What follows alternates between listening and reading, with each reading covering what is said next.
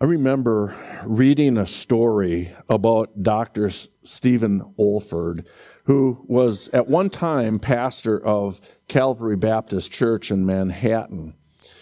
And while he was riding in a taxi cab in New York City, he was witnessing to the taxi cab driver who asked, If you are a man of God, why would you want to live in a wicked city like New York?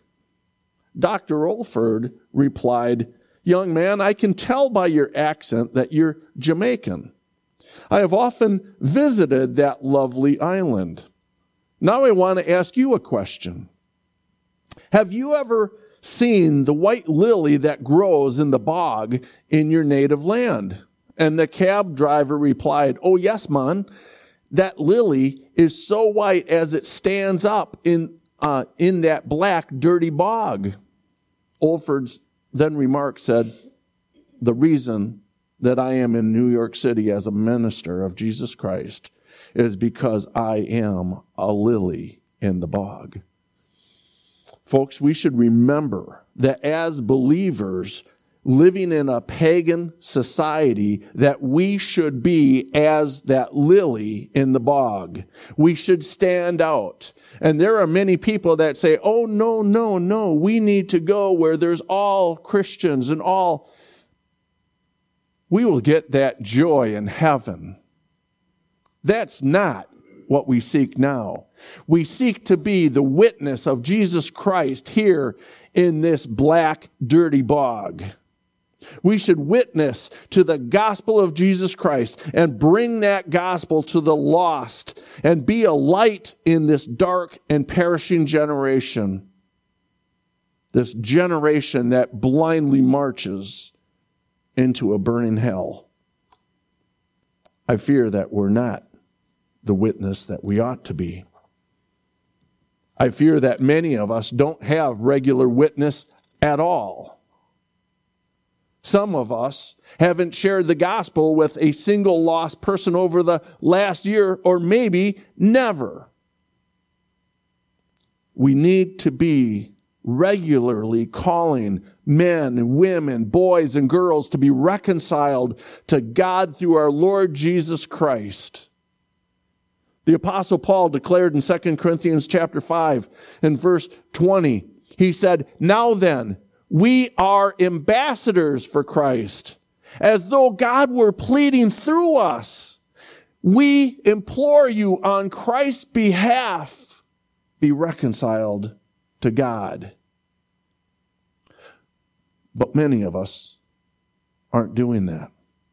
Many of us aren't witnessing to anyone because we think it's good enough just to be in church on Sunday. I'm going to tell you that there's a lot of pastors who miss this as well. Because they feel that if they preach the, the gospel on Sunday morning, that they are doing their part in preaching. And yet they're preaching to the same congregation over and over. And they think that everything is good because I'm preaching the gospel. Folks, I have to meet that as well. I need to be that lily in the black world as well. We are all called to advance the purpose of the gospel to this present generation. We are all called to be stewards in this moment of time in human history to preach the gospel of Jesus Christ to every man, woman, and child under heaven. You see, then, it's only then that we can join with the apostle Paul in his triumphant, triumphant declaration in the face of death that he made in 2 Timothy chapter 4 and verses 7 and 8. He said there, I have fought the good fight. I have finished the race. I have kept the faith. Finally, there is laid up for me the crown of righteousness, which the Lord, the righteous judge, will give to me on that day, and not to me only, but also to all who have loved his appearing. whether or not we desire, whether or not we are not sure of what He has given us as far as our ministry, we have to have a degree of influence on this generation because we will all give an account before God of what we have done, what we have said, how we have brought the gospel to those who are perishing.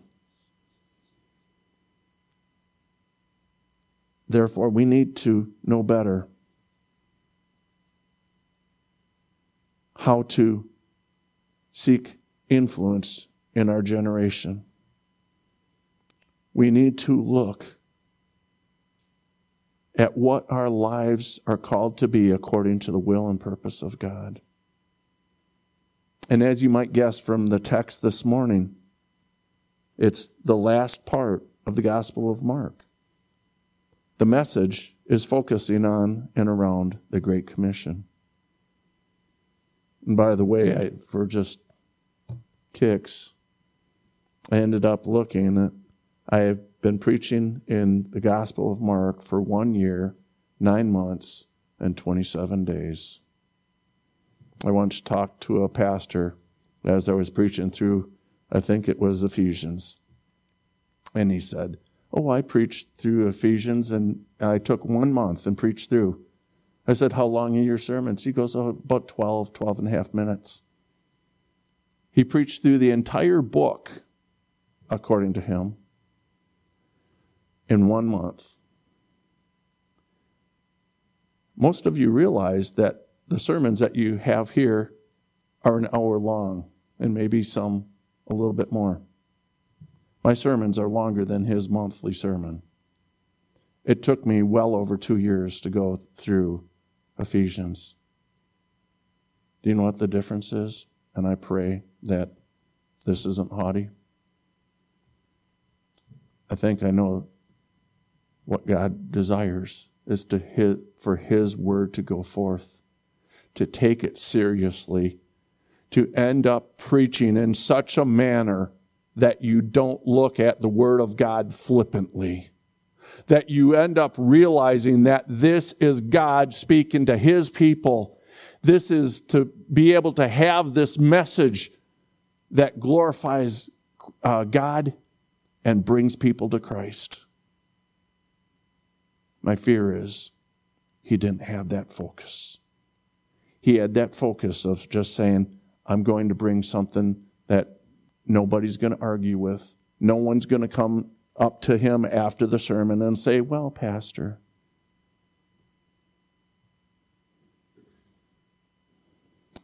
I think what we have to do is we have to be what Mark says is a people that are willing to take the Word of God and work out the will of God in our lives because we know that at this moment in time, Jesus Christ is in his perfect place. He's making intercession at the right hand of the Father for us. And we are in our perfect place to take the Word of God to the lost and dying generation. So if you would please turn to our text for this morning as found in Mark chapter 16. We'll be looking at the last few verses, 15 through 20, and that will finish our study through Mark's gospel. Starting with verse 15, it says, And he said to them, Go into all the world and preach the gospel to every creature.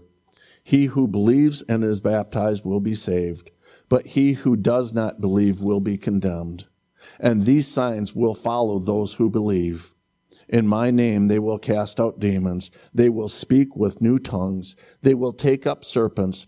and if they drink anything deadly, it will by no means hurt them. They will lay hands on the sick, and they will recover. So then, after the Lord had spoken to them, he was received up into heaven and sat down at the right hand of God. And they went out and preached everywhere, the Lord working with them and confirming the word through the accompanied signs. Amen. Now, before I get into the ex, ex, exposition of this text, I'd just like to ask you the question of why are we here? What is our purpose of being on this planet as believers in Jesus Christ? And what is the Church of Jesus Christ all about? Well, the answer is to make disciples. That's what the church is all about. That's the focus of the command of Christ. That is why we exist in our present state. If you think about it, what you know of the Bible, what is the whole Bible really about? The Bible is about, it is a record of mankind rebelling against God and God pursuing mankind to reconcile them to himself. That's the core of what God does on this planet. Now, I'd like to borrow from John MacArthur's commentary on this. John MacArthur states, and I quote, the great mission of the church is to so love, learn, and live as to call men and women to Jesus Christ. As sinners are forgiven and are transformed from death to life and from darkness to light, God is glorified through that gracious miracle. The glory of God is manifest in his loving provision to redeem lost men. He himself paid the ultimate price to fulfill his glory. Therefore, the believer who desires to glorify God, who wants to honor God's supreme will and purpose, must share God's love for the lost world and share in his mission to redeem the lost to himself. Christ came into the world that he loved and sought to win sinners to himself for the Father's glory. As Christ's representatives, we are likewise sent into that into the world that he loves to bring the lost to him and therefore bring glory and honor to God. That's our mission.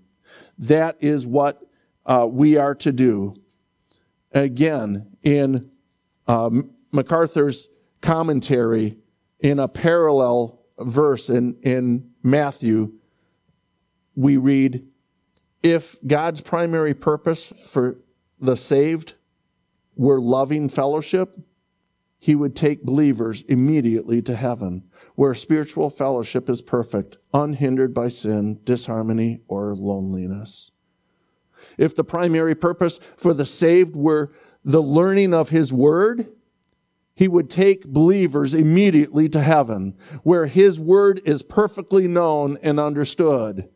And if God's purpose for saved were to give him praise, he would again take believers immediately to heaven, where praise is perf- perfected and unending. There is only one reason the Lord allows his church to remain on the earth is to seek and save the lost, just as Christ's only reason for coming to earth was to seek and save the lost. John 20, 21 says, As the Father has sent me, I also sent you. MacArthur says, therefore, a believer who is not committed to winning the lost for Jesus Christ should re-examine his relationship to the Lord and certainly his divine reason for existence. End quote.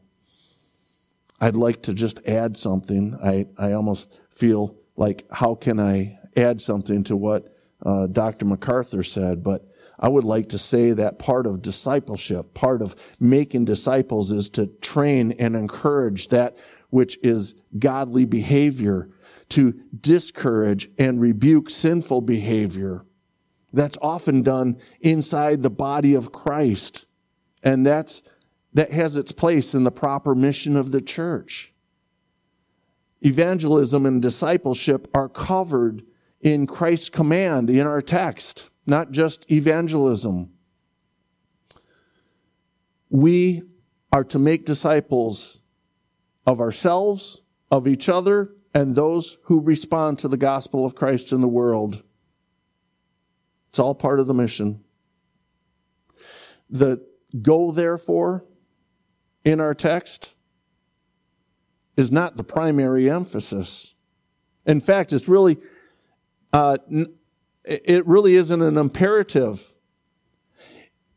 It could easily be translated having gone or some understand it as, as you are going.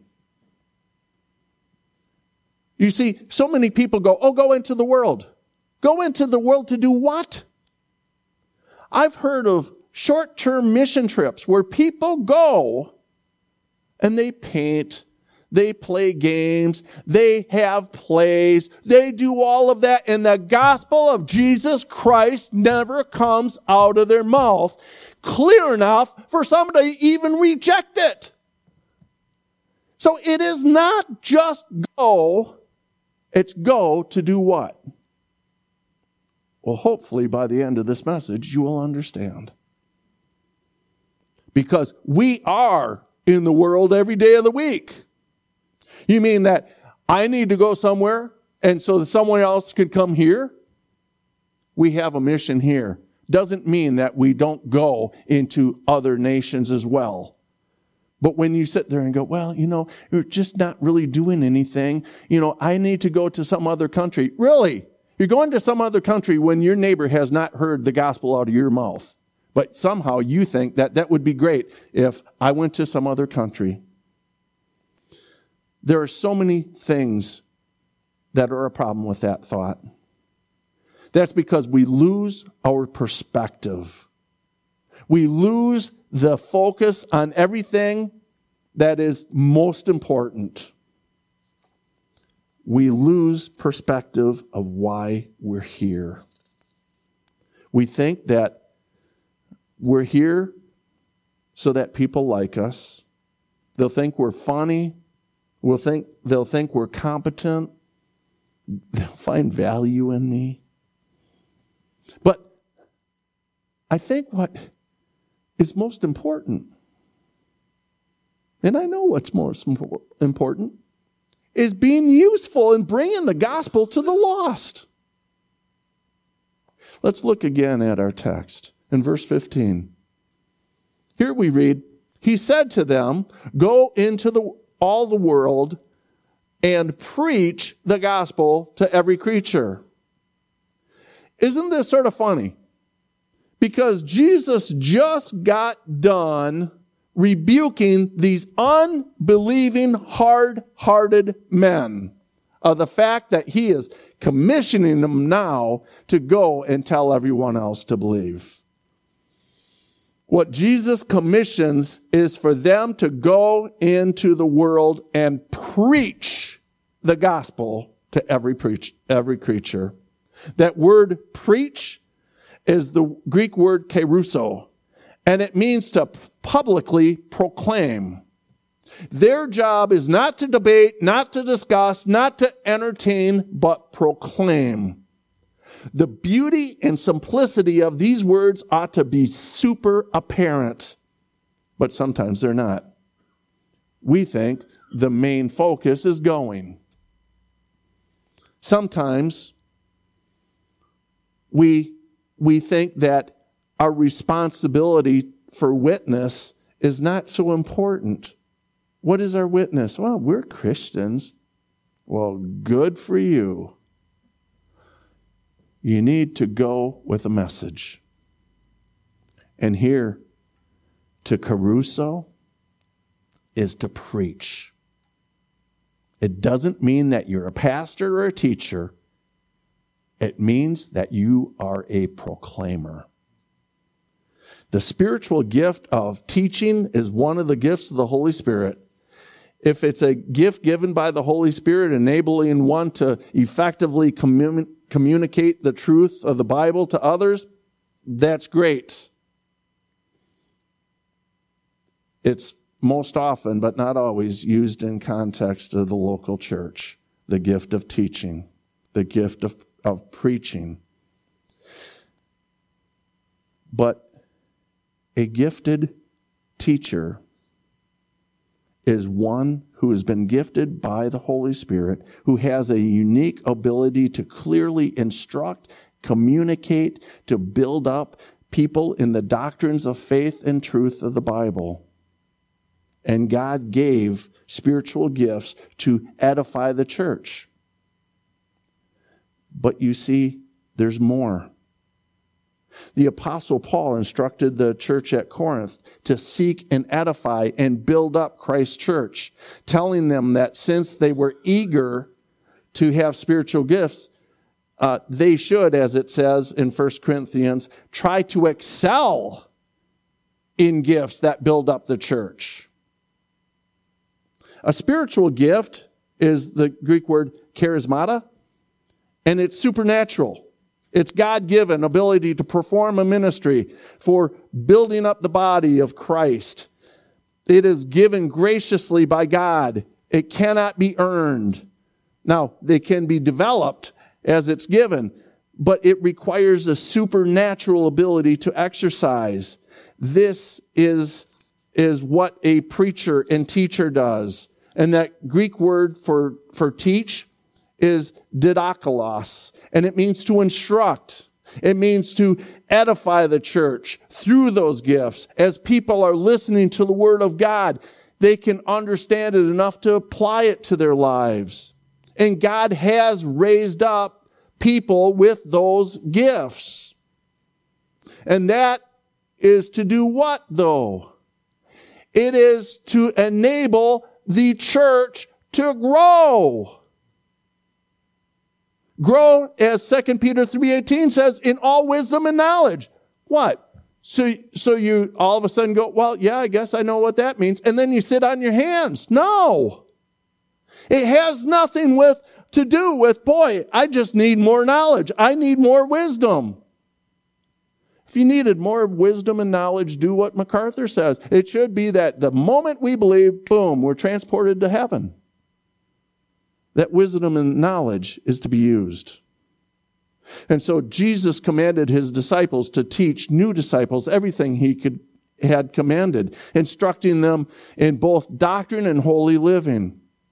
Christ's ministers are not to teach the man, uh, the commandments of men or any of their own devising. They are ordered to preach what Christ has given them. And so, with all that said, that does not mean that every believer is an evangelist or a missionary. But I do think that 1 Peter 2 9 instructs all people to declare the excellencies of Christ in the network of their relationships.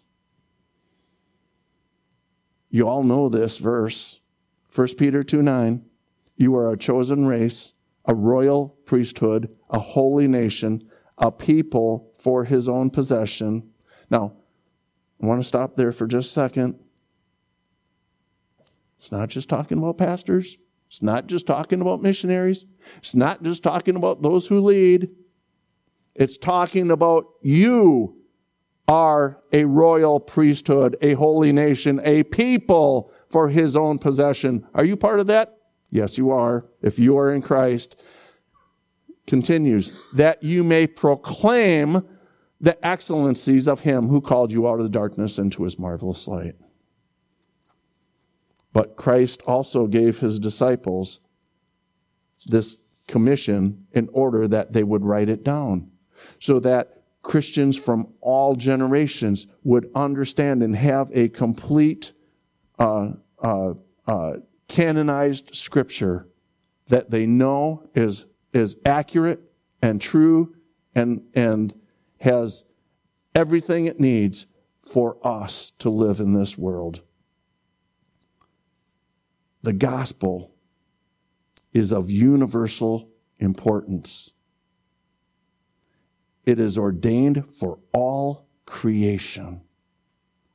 Wherever you go, go with the message of the gospel on your lips. I always say, you know what? If, if you go somewhere, rattle the knob. Everyone goes, well, you know, I didn't do anything because I didn't have an open door to do it. An open door. So you expect that it's going to be wide open. Someone's going to walk up to you and say, Hey, can you tell me about Jesus? You might as well fluff the pillow because you're dreaming if you think that's going to happen. What you need to do is go out and rattle knobs. If I told you to go up to my house and pick up something, the door is open, you wouldn't think it's wide open. You would think it's unlocked. How do you know whether it's unlocked? Rattle that knob. That's what we need to do. Wherever we go, rattle that knob, see if that door is indeed open, and then be bold enough to go through. We need to, we need to show that we have evidence of, of Christ in our own lives, though. It is an offense when we say that we are Christians and we have a life that looks like the world. What does light have to do with darkness? We need to speak the truth. We need to love the truth. There are so many people that say, you know, we need to preach the gospel daily, use words if necessary. You know what? That's that's baloney. That's like saying that you're going to go feed the hungry and use food if necessary. The gospel needs to be on our lips. And it says here in our text go preach, preach to all creation. That noun creation is the Greek word uh, kata, uh, katesis, and it's a word that refers to all people who have been created by God. Those who support abortion would do well in looking at the seriousness of this word. Humans have been created by God, and what they need to hear is the gospel. When you preach, don't sit there and pick out people that you think would make good Christians. Preach to all creation, all people, all, regardless of who they are preach to the rich, preach to the poor, preach to men, men, women, and children, preach to politicians and jailbirds. Some people would say there's no difference, but I'm not going to get into that. We preach to the lawmakers and the lawbreakers, right? So we preach to all people, all backgrounds, all sins. Preach the gospel to them. If they're breathing, they're candidate to hear the gospel. I would I would think this would be enough to end any ideas of saying that one ethnic group is more important than another. It isn't. There is great equity in God's approach toward humanity. Everyone is explicitly a target for the gospel of Christ. None more important than another. And in the parallel verse in, in Matthew 28 19, there it says, go, excuse me, go therefore and make disciples of all the nations, baptizing them in the name of the Father and the Son and the Holy Spirit. Matthew uses the terms all nation instead of every creature. I think that puts it in better perspective for us. Those in the past have tried to make a distinction on, on how God regards different people, the need for mission. You know, that's, that's where I, I often hear people go, oh man, they're just at the bottom. They need to hear Christ. So, what you're saying is that someone reaches rock bottom and then they need Christ. Do you know what? The rich young ruler needed Christ. And if you think that it's a work of situation, instead of a work of God in the Holy Spirit changing the heart, we fall into that real easy because we think, oh man, if they're in this right situation, their heart will be changed. No, their heart is changed regardless what situation they're in because it's done by the Holy Spirit. And so we reach all nations. This is probably easier for us than those who Christ sent out in his day. Because these men were primarily Jewish followers. And when Christ said that this mission is to be carried out to all nations, you can just imagine all the all the apostles going, yeah, but you know, um, you just don't really realize what's going on, Jesus. But Jesus was clear. He said all nations. Now, as I said, every individual doesn't go to all nations. The church as a whole doesn't go to all nations, but some do. Hopefully there are people that you know that are in missions in other countries that you are more than willing to support. And as a church, uh, the church as a whole supports people. But it's individuals that take the gospel. We we are to proclaim the gospel, to declare the gospel. All those whom we have contact with. So the bottom line is that we are all to proclaim the excellencies of Christ by personal witness of the gospel to those who have not yet believed. And so continuing with verse 16 of our text. Here it says, He who believes and is baptized will be saved, but he who does not believe will be condemned. This, if you use verse theology, which means that you just look at one verse and you make your, your doctrinal uh, uh, state on just one verse, you're, you're going to be really messed up on this. Because you cannot do that. Whenever you are, are uh, considering doctrine or theology, you have to look at the whole counsel of God. Because one thing that we do know that baptism does not save and the lack of baptism does not damn. That's not what it's saying here. That those who believe will act on it. Those who believe will be identified with it. Those who believe will step out publicly and own their identification with Christ. They'll own their part with Christ and they will declare it publicly through baptism. I hope you see what I'm saying here. This is what the Lord is saying to his disciples. He's saying, you cannot separate faith from obedience. You cannot separate belief from conduct. We don't elevate baptism and obedience to the place of Christ because it is Christ alone that saves. And the ba- word baptism here is the word baptizo, and it means to fully immerse. That's important. To fully immerse, because that's what we're supposed to do. As we are to be a person who is fully immersed in the the uh, in Christ, and and that's an an outward action of something that has happened in our lives. You see, when a bapti- when a believer is baptized and immersed, it symbolizes the death to themselves and in their sin. When they come out of the water, it symbolizes a rising from death rising from our previous condition to a new life, a new power. Baptism declares a person's identity with Christ.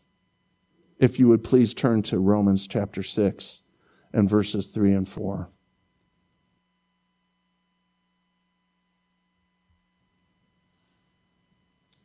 Romans chapter 6, starting with verse 3. Or do you not know that as many of us as were baptized into Christ were baptized into his death? Therefore, we were buried with him through baptism into death, that just as Christ was raised from the dead by the glory of the Father, even so we should walk in newness of life. We show that we are no longer constrained by the power of the old man, the power of sin, the power of the devil. We are no longer under and held captive to that. We have risen to be under the power of Christ. We are under the power of Christ, and which is the power over death. And so when people are baptized, that's an external ceremony that represents that internal reality.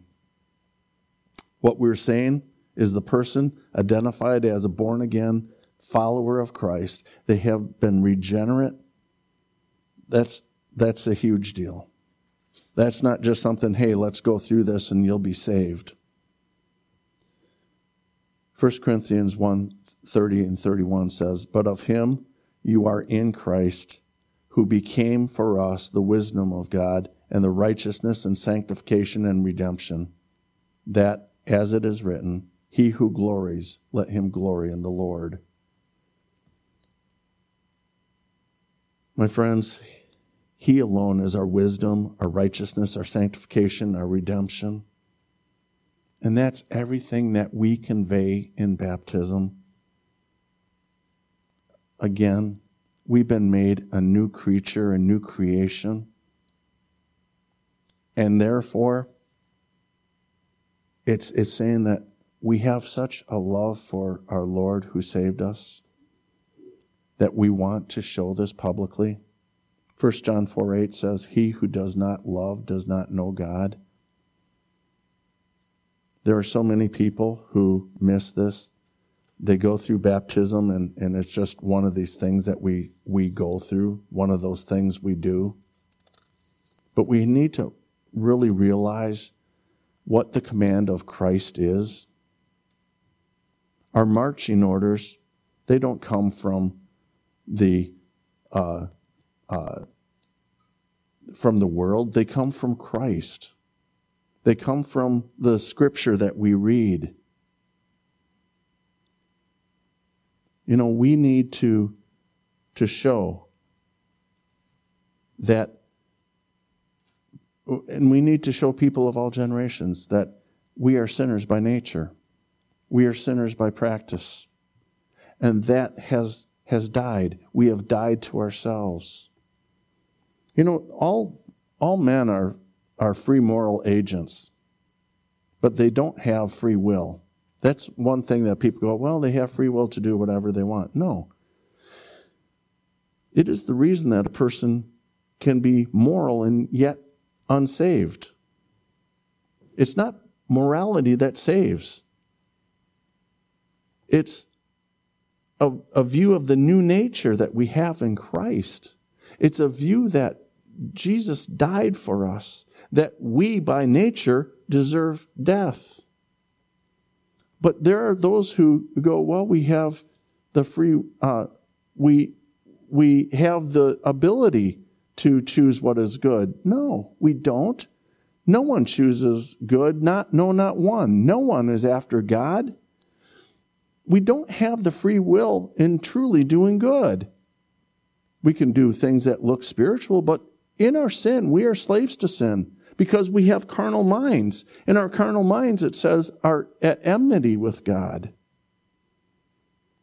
The Bible is very clear that we need to understand that when someone sits there and says, I'm going to be a good person, I'm going to do this, go to church. I go to church every time the, the doors open, I'm there. We need to be able to show them that's not going to do it. It's not going to do it. There is nothing you can do to earn that favor with God. It is all Christ, all on His sacrifice for you in your place. And every person who would be saved has to come to that place through the preaching of the word. That is how people are saved, through the preaching of the word. In other words, they need to be able to act upon the message of the, the gospel. And that message is repent and believe. And if they don't, they will perish. But he who believes will be saved. That's an essential truth, people. Every person who would be saved must believe that Christ paid the penalty that we were owed. And those who have been saved by faith, they will desire to submit to Him in obedience through baptism. Remember, it says in Hebrews 11:1, now faith is the substance of things hoped for and evidence of things not seen. That word we see, faith is a substance. That Greek word is hupotasis, hypostasis. And it means a substructure, a foundation. So faith is the foundation of things hoped for. And then it says the evidence of things not seen. That word uh, evidence is the Greek word elenchos, and it means proof. Things that have been tested or proved. And so our profession must be followed by an act of proof, and that's done by our obedience. Baptism and confession are the first outward signs of obedience to Christ. It's where our profession is followed up with possession. Baptism doesn't save, it's only an outward sign. Just like that ring that when you're married you wear, you exchange that as a symbol of your love. Does this ring ensure love and fidelity? No. It's only an outward sign. It's what baptism is. It's an outward sign, a commitment. I am all in. All people who are outside of Christ, those who have never believed in Christ and his finished work of obedience, suffering, redemption, and death, are presently under the condemnation of God, presently under his righteous wrath. So, how important is it that you and I proclaim this? and preach this gospel so that they would see their guilt of sin, that they would see their responsibility to believe in Christ. Some people are in such despair. They think, how can I do that unless I get my life all together? How can I do it when I feel so dirty and ashamed? It says, while, while we were yet sinners, Christ died for us. There's nothing that you can do. You cannot reform your own life enough to enter heaven.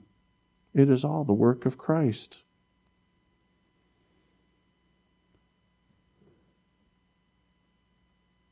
We need to realize the point of exhortation that is given that the sinner must be called to believe. A sinner must understand the promise of God in saving them from their sin. A sinner must understand there is no hope apart from Him, but there is glorious hope in Him. And so, continuing with verses 17 and 18, it says, And these signs will follow those who believe.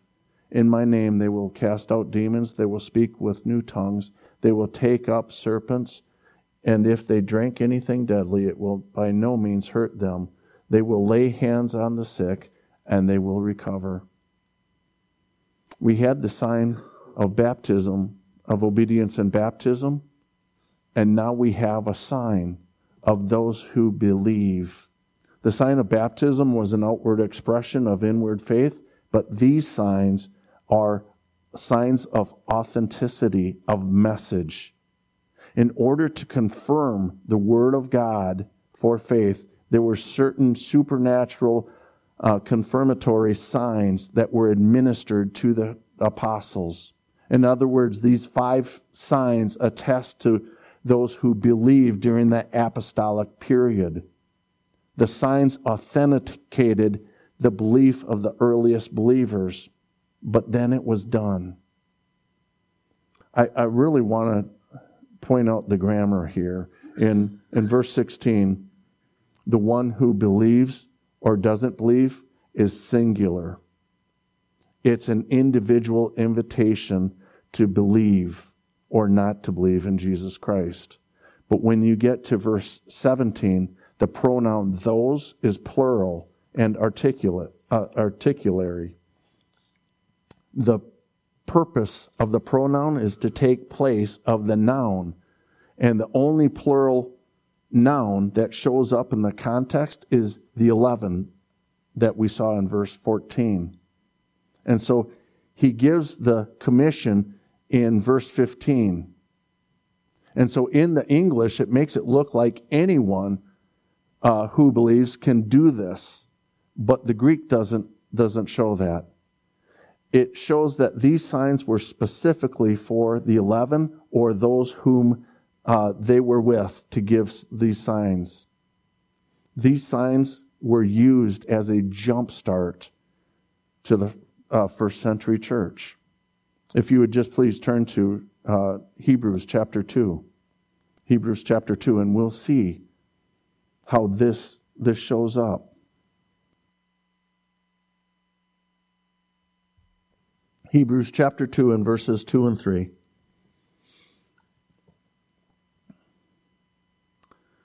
How shall we escape if we neglect so great a salvation?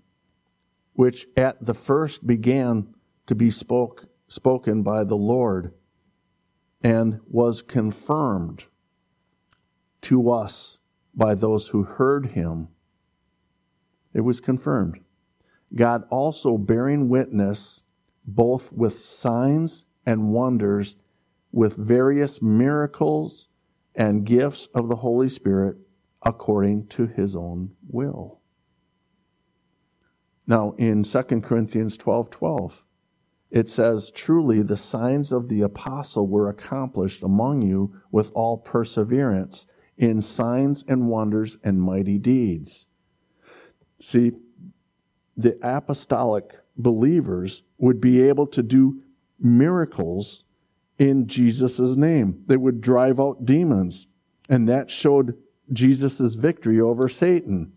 And many of Jesus' followers had already been given the gift, already had expelled demons. We saw that clearly in, um, or you can see that clearly in Acts chapter 8, verse 7, 16, verse 18, and 19, verses 15 and 16. There, they would be able to speak in new tongues. But this often gets confused. This refers to natural foreign language that allows the evangelizer to communicate with other people groups, to communicate the gospel. And this was clearly shown to be, uh, to be effective at the birth of the church, which happened on the day of Pentecost. And later in the apostolic period of the early church in uh, Acts and 1 Corinthians. Now, at Pentecost, there were Jewish men from the diaspora who came to Jerusalem. They heard the gospel in their own language, language which the apostles spoke and had no previous training. So we need to be cautious here and understand that verse 17 has to be combined with verse 20, or else you have an error of the miraculous gifts.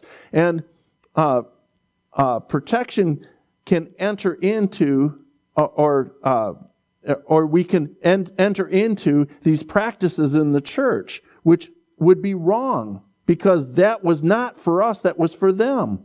The gifts um, were demonstrated in the first century, but once Christianity had established the Word of God, those would stop.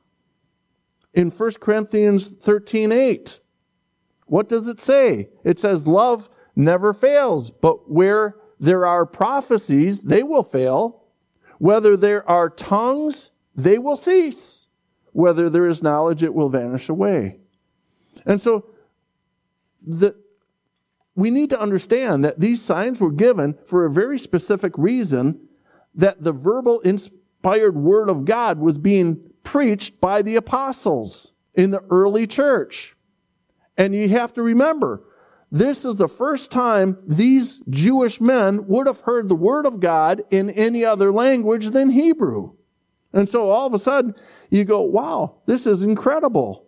This was glorious confirmation that God was with those who spoke the, the word.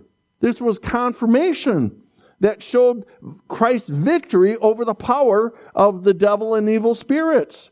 That they were able to cast out demons in Jesus' name. If you please turn to 1 Corinthians chapter 12. 1 Corinthians chapter 12 and verses 22 through 25. This is often missed. So many churches, well, you know, we're not really sure about that. And then the charismatic churches are, you know, they'll, they'll end up going, well, you know, uh, we'll just not use these verses because that doesn't really show what we're trying to do. 1 Corinthians chapter 12, verses 22 through 25. It says, Therefore, tongues are for a sign. Tongues are for a sign. What does it say? Not to those who believe, but to unbelievers. But prophecy is not for unbelievers, but those who believe. What is prophecy? It is prophecy of the Word of God. You want to prophesy these, these days? Right here, the Bible. When you read the Bible out loud and proclaim it, you are prophesying what God has to say. It's not some, you know, telling of the future and some, you know, uh, uh, soothsaying. It says, Therefore, if the whole church comes together in one place and all speak with tongues, and there come in those who are uninformed or unbelievers, will they not say that you are out of your mind? But if all prophecy and unbeliever, uh, or all prophesy, and an unbeliever or an uninformed person comes in, he is convicted by all, and he is convicted um, he is convinced by all and convicted by all. And thus the secrets of his heart are revealed. And so, falling down on his face, he will worship God and report that God is truly among you. The, the day of Pentecost, we see all of this coming together. If you would please turn to Acts chapter 2 this, this really should put an end to this foolishness of this gibberish, this ecstatic speech that's, that's talked about as so called tongues. Acts chapter 2, starting with verse 1. When the day of Pentecost had fully come, they were all with one accord in one place. And suddenly there came a sound from heaven as a rushing mighty wind, and it filled the whole house where they were sitting. Then there appeared to them divided tongues as of fire, and one sat on each of them. And they were all filled with the Holy Spirit and began to speak with other tongues. That word tongues should be translated language. It's, it's a shame that it was translated in saying tongues because it should say languages, but it says tongues. So it says, began to speak with other tongues as the Spirit gave them utterance.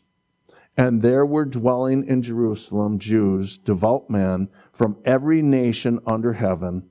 And when the sound occurred, the multitude came together and were confused because everyone heard them speak in his own language. Then they were amazed and marveled, saying to one another, Look, Are not all of these, uh, are not all these who speak Galileans? And how is it that we hear each in our own language in which we were born? Par, uh, Parthians and Medes and Elamites, those dwelling in um, Mesopotamia, Judea, Cappadocia, Pontus, Asia, Phrygia, Pamphylia, Egypt, and parts of Libya adjoining uh, Cyrene, visitors from Rome, both Jew and proselytes, Cretans and Arabs, we hear them speaking in our own tongues the wonderful works of God. I hope you see they all came together. They were in Jerusalem. There was confusion because everyone heard the apostles and the disciples speaking in their own language. This was a sign that God had instituted the new covenant. And so Peter answered their perplexities by preaching to them a sermon that they could understand. And by the victorious resurrection power of Jesus Christ, being exerted through the Holy, Holy Spirit's working, 3,000 were converted to Christ and added to the church that day. Now, verse 18 of our text says, And they will take up serpents, and they will drink anything deadly. It will by no means hurt them. We don't see this.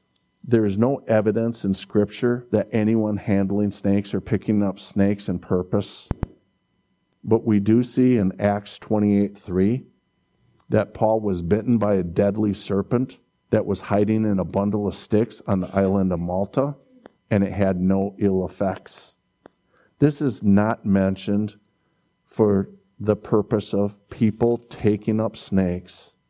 This is mentioned by the providence of God watching over his people. Josephus, the Jewish historian, actually wrote about a cult in the first century that ended up taking this and they started to use deadly drugs and this would all have sort of a influence on these so-called christian circles. And some uh, commentators conclude that mark 16 18 in the greek should actually be rendered as a conditional clause with the third clause as the conclusion. This should be more correctly re, uh, read, and if they be compelled to pick up snakes with their hands, and if they should be compelled to drink deadly poison, it shall by no means harm them. This promise of immun- immunity by divine protection in either situation refers to an, an occasion where maybe even persecutors would force a believer to do things, uh, or just by accident, like the Apostle Paul had with these, these snakes. There is no intention or suggestion that all people should have an immunity or test the Lord in performing these foolish practices. And also in 8 verse 18 it says they would lay hands on the sick and they will recover. The apostles were given special ability to heal people and even raise people from the dead. We can see that in Acts 9, uh, 9 36 through 43. Um, in verses 36 and 37, it says, At Joppa, there was a certain disciple named Tabitha, which is translated Dorcas. This woman was full of good works and char- charitable deeds which she did, but it happened in those days that she became sick and died. So here's this, this lady. She's in uh, at Joppa, and it's clear that the other the disciples that were around this lady, they summoned the apostle Peter.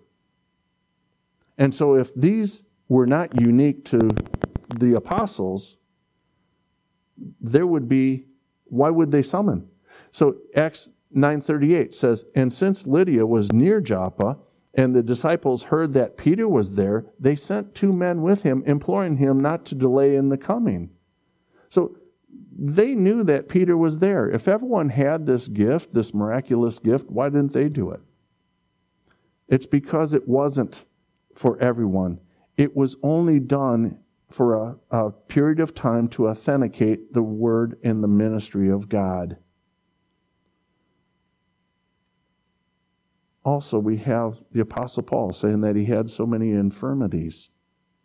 And it says that he actually told Timothy, take a little wine to settle your stomach. If that was the case, that they could be healed and it was an ongoing thing, why did anyone have any infirmities? And we read that about the apostles. They did have these. And so I hope you see the whole point of this is that we now have the written word of God in the Bible. And so we don't stand on miraculous signs. We don't need to. We stand on the word of God. And if we lose our focus, we'll lose our focus on the word of God. We are here for a reason. We are here to bring the gospel of Jesus Christ, the good news of Jesus Christ to a lost and dying world. World. And the faithful gospel presentation is basically this that you're a sinner, you must have a Savior to be forgiven of your sins in sight of the holy God. And God must punish sin wherever He finds it.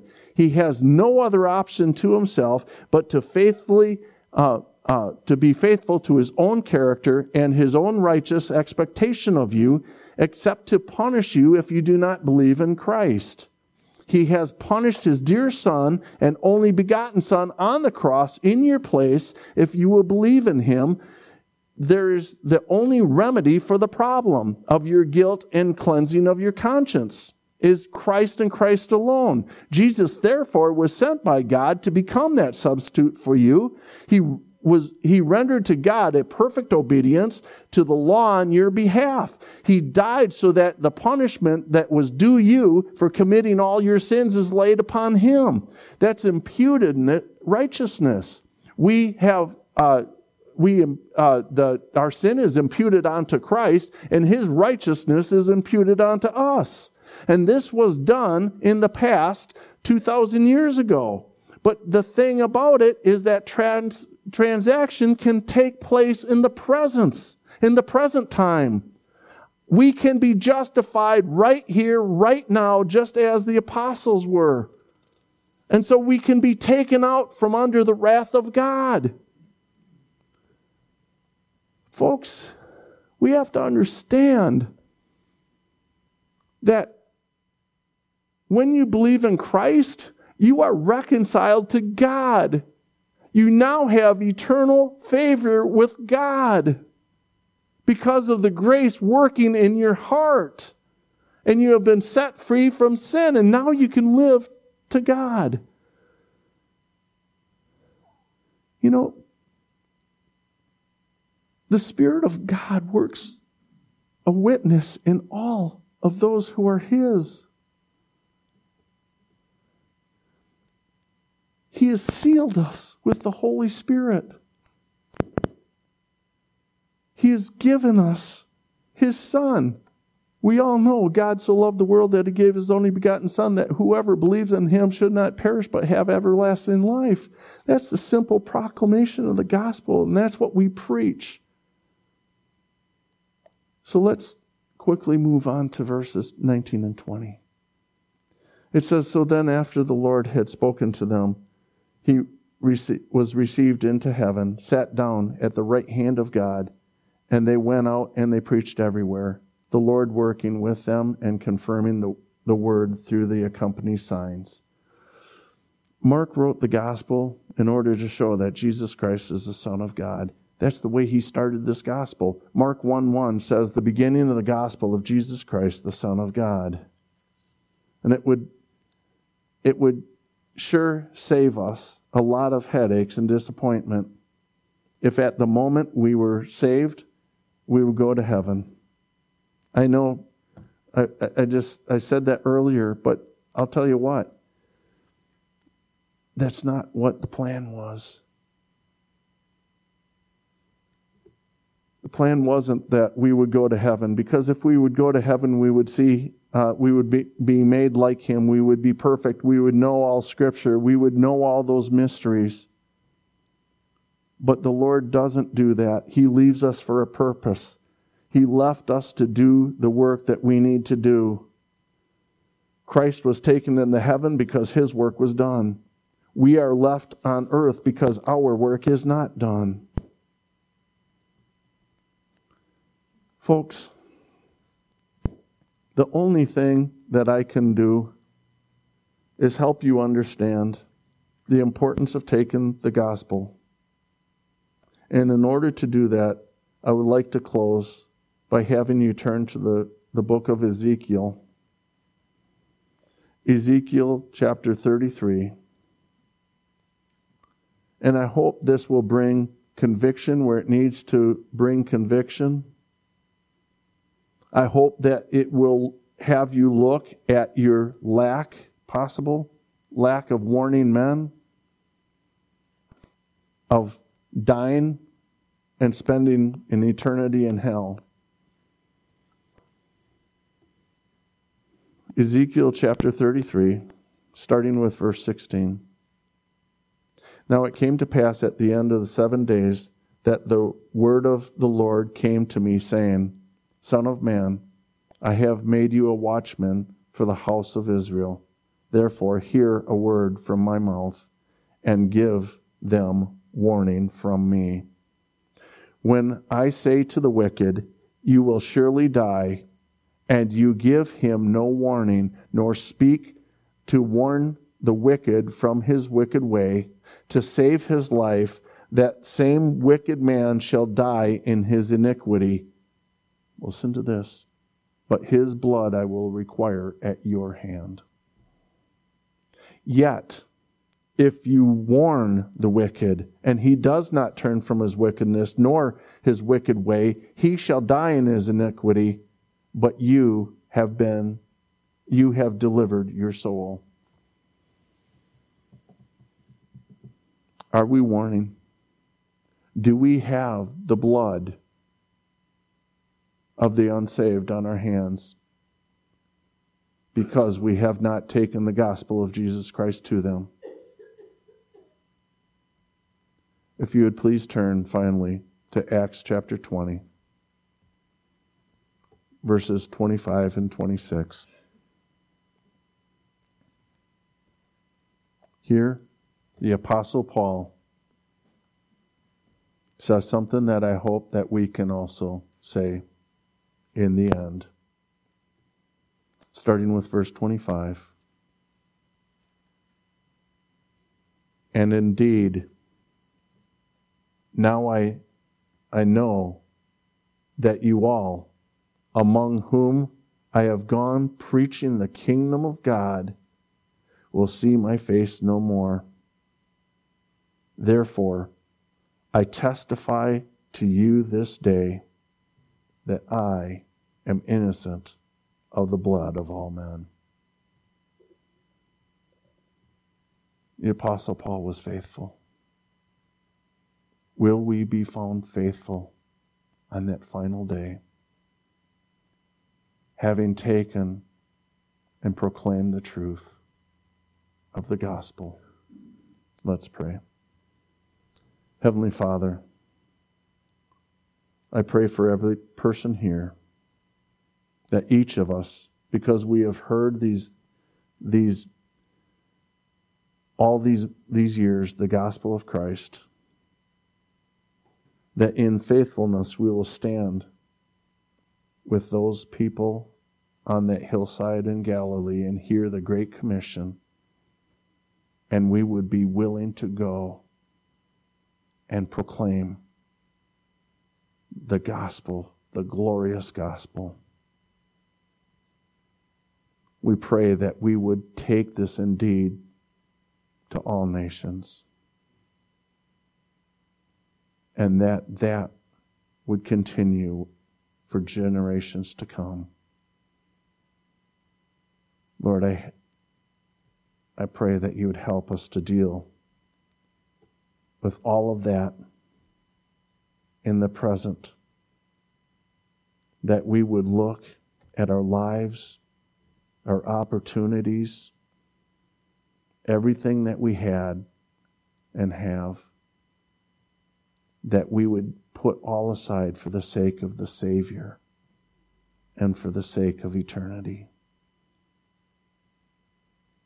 We know that there is one reason why we are still here on this earth, being built up and edified by the preaching of your word, and that is to take that glorious gospel of Jesus Christ to the lost.